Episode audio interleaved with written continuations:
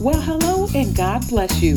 Welcome to BlenCouragesYou.com, where we are here with the word of the Lord to encourage you to stay on the wall for the Lord.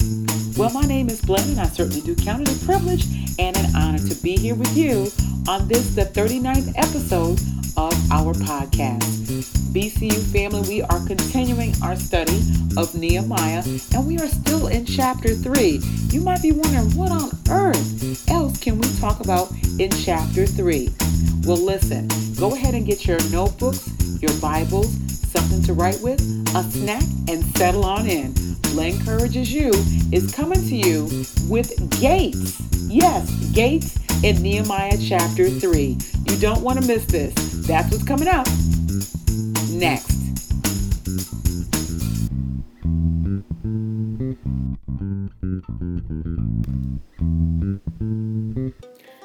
BCU family. So listen, we've gotten a lot of mileage out of a chapter um, with this podcast, Nehemiah chapter 3, that I had originally intended to kind of skip or skim over.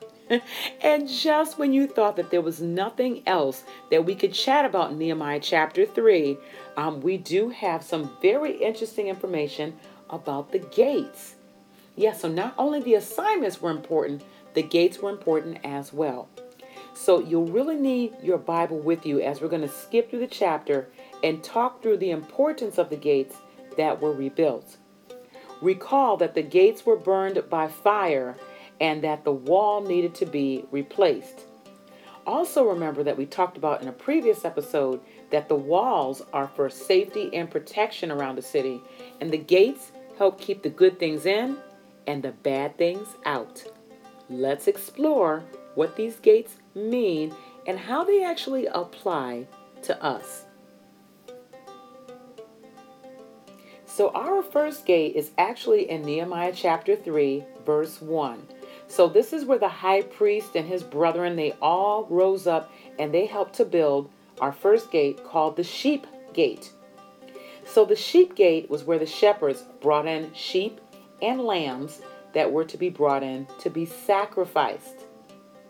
Ah, so when you think about this, who is our lamb? Jesus. Are we his people? and the sheep of his pasture? Well, Psalms 103 says that. Absolutely. Is Jesus the good shepherd? Doesn't he tell us that he is the door, and if we enter it, we are saved and find pasture? Did he not lay down his life for the sheep? And that is all in the book of John, chapter 10. So we can see how that sheep gate directly points to Jesus. So our next gate is in verse number 3 of again Nehemiah chapter 3 and the next one is the fish gate. So this is where the sons of Hassenaah helped to build this one up. So listen to this. This gate is where the fishermen brought their catches in to be sold. After we have been saved, we are to be fishers of men. And that's found in Matthew chapter 4, verse 19. So, something to think about here as we apply this to ourselves. When someone goes fishing, you've got to use bait, and you've got to use the right type of bait.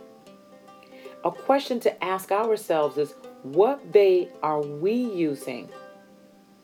Are we using the Word of God or our words in the carnal sense? Are we using any words at all? Do we witness at all? More importantly, do our lifestyles line up with the Word of God? Yeah, because Titus chapter 2, verse 12 says we should deny ungodliness, worldly lusts, and live soberly, righteously, and godly in this present world. Our consistent Christ like lifestyle is the bait that will draw people to Christ. All right, that brings us to our third gate. Are you all ready for the third gate? That brings us down to verse 6 in Nehemiah chapter 3, and that is called the Old Gate. Yes, the Old Gate. And what this gate represents to us is the old, quote unquote, or established way of salvation. Jesus made salvation very plain, very plain, and you all know where I'm going. Acts 2:38. So that says to repent and be baptized every one of you in the name of Jesus, and you shall receive the gift of the Holy Ghost. So that's our foundation for salvation. What we have to do on top of that, once we are saved and we have Jesus living down on the inside, we should live the way that Jesus commands us to. Where do you start? Well, Luke chapter 10, verse 27 says, To love God with all of your heart, soul, strength, and your mind, and to love your neighbor as yourself. So, so listen, BCU family, that's the law into commandments. All right, that takes every, takes care of everything. Because if you love the Lord as you seek to please Him, you will not intentionally, willfully, and consistently practice sinning. Right? And on top of that, if you love your neighbor as you love yourself, and yes, let me just stop there for a moment. You do love yourself, all right? You take the time to bathe, to eat, to get dressed, and all of those sorts of things. That's love, all right? That is love. So if you love your neighbor as yourself and your neighbor is anyone around you, again, you won't practice doing anything wrong to your neighbor. You're not going to do that on a consistent basis. Doesn't say we don't slip up, we don't continue practicing that.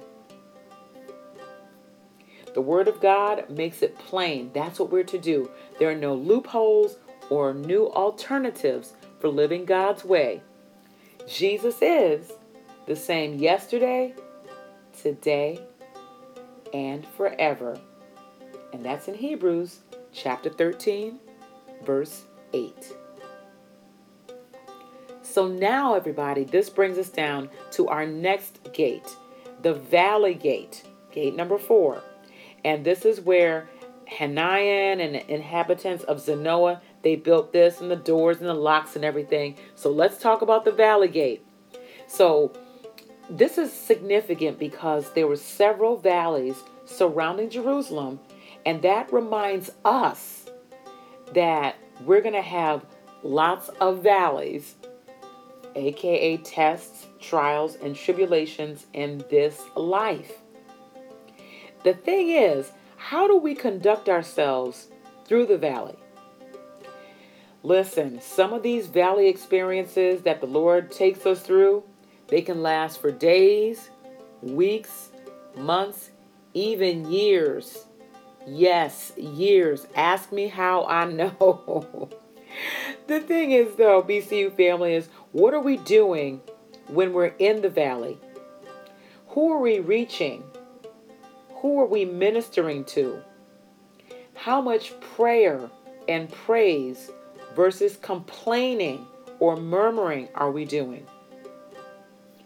In fact, if you think about it, you know, God wants us to live in the valley and conduct ourselves in the valley the same way we would do on the mountaintop. You know, when things are going well, we're praising God and, you know, we're smiling and we're happy and we're joyful. And when we're having our valley experiences, although it's tough and we'll have our days, we should behave the same way, the same way with the help of the Lord. While valley experiences, they press you, they do have a lesson. We certainly need to ask God to show us what that lesson is and how to apply it to our lives. Valley experiences also have a purpose. But the God of all grace, who has called you into his eternal glory by Christ Jesus, listen to this part, after you have suffered a while, makes you perfect, establishes, strengthens, and settles you. I want to read that one more time. That's 1 Peter uh, chapter 5 verse 10. But the God of all grace, who has called us into his into his eternal glory by Christ Jesus, after you have suffered a while, make you perfect, establish, strengthen, and settle you. So that's what our trials are intending to do is to make us perfect, establish, strengthen, and settle us. In other words, make us more like Christ. All right, so let's take a look at another gate, our fifth gate, and that is the dung gate. Yeah, the rulers got in on making sure that this one was taken care of, as well as some of the townspeople. So, this was the gate where the trash was dumped and burned. So you're thinking, okay, dung gate, you know, how does this apply to us? And notice that the dung gate came right after the valley. All right, so listen, you know what? As we come out of the valley, you know, we're loaded up on the word and we're learning and we're applying our lesson that we just talked about from the valley gate. So, with that, the old, tired, non Christian habits, attitudes, actions, and thoughts as we emerge from the valley, they are dumped or purged. Understand what I mean? So once we come out of the valley, you know, all of that old stuff, it's dumped, it's purged, it's done. It's done. So it, it's it's permanently gone, and again, we're becoming more Christ-like. And there's a scripture that I love that encapsulate this, encapsulates this thought, and says, "Take away the dross from the silver, and there shall there shall come forth a vessel for the finer." And that's Proverbs chapter 25, verse 4. So the valley experiences that we go through, my God, they are here to help to take the dross away from us, the things of this world that can keep us and will keep us out of the kingdom of God. That's what the valley is designed to do. And then that dung gate is where we drop it all off and we don't pick it back up again, everybody. We're done with it. Amen. Amen. Ooh, wait. God is amazing, isn't he? As we get ready to wrap up this podcast episode, we are reminded that God is awesome enough to speak to us in something as basic as a gate, yet leave us a powerful message, lesson, and call to action. So as we meditate on this word, with God's grace, let's uh, work on applying what God said so we can become more like Him. So, Lord will, the next time that we're together, we'll plan to go through the remainder of the gates. And trust me, you do not want to miss this. This is Blen from BlenCouragesYou.com, and I just want to take a few moments to thank you so much for tuning in and stopping by. If this podcast was a blessing to you, please comment. You know, go ahead to BlenCouragesYou.com and comment and share this with someone.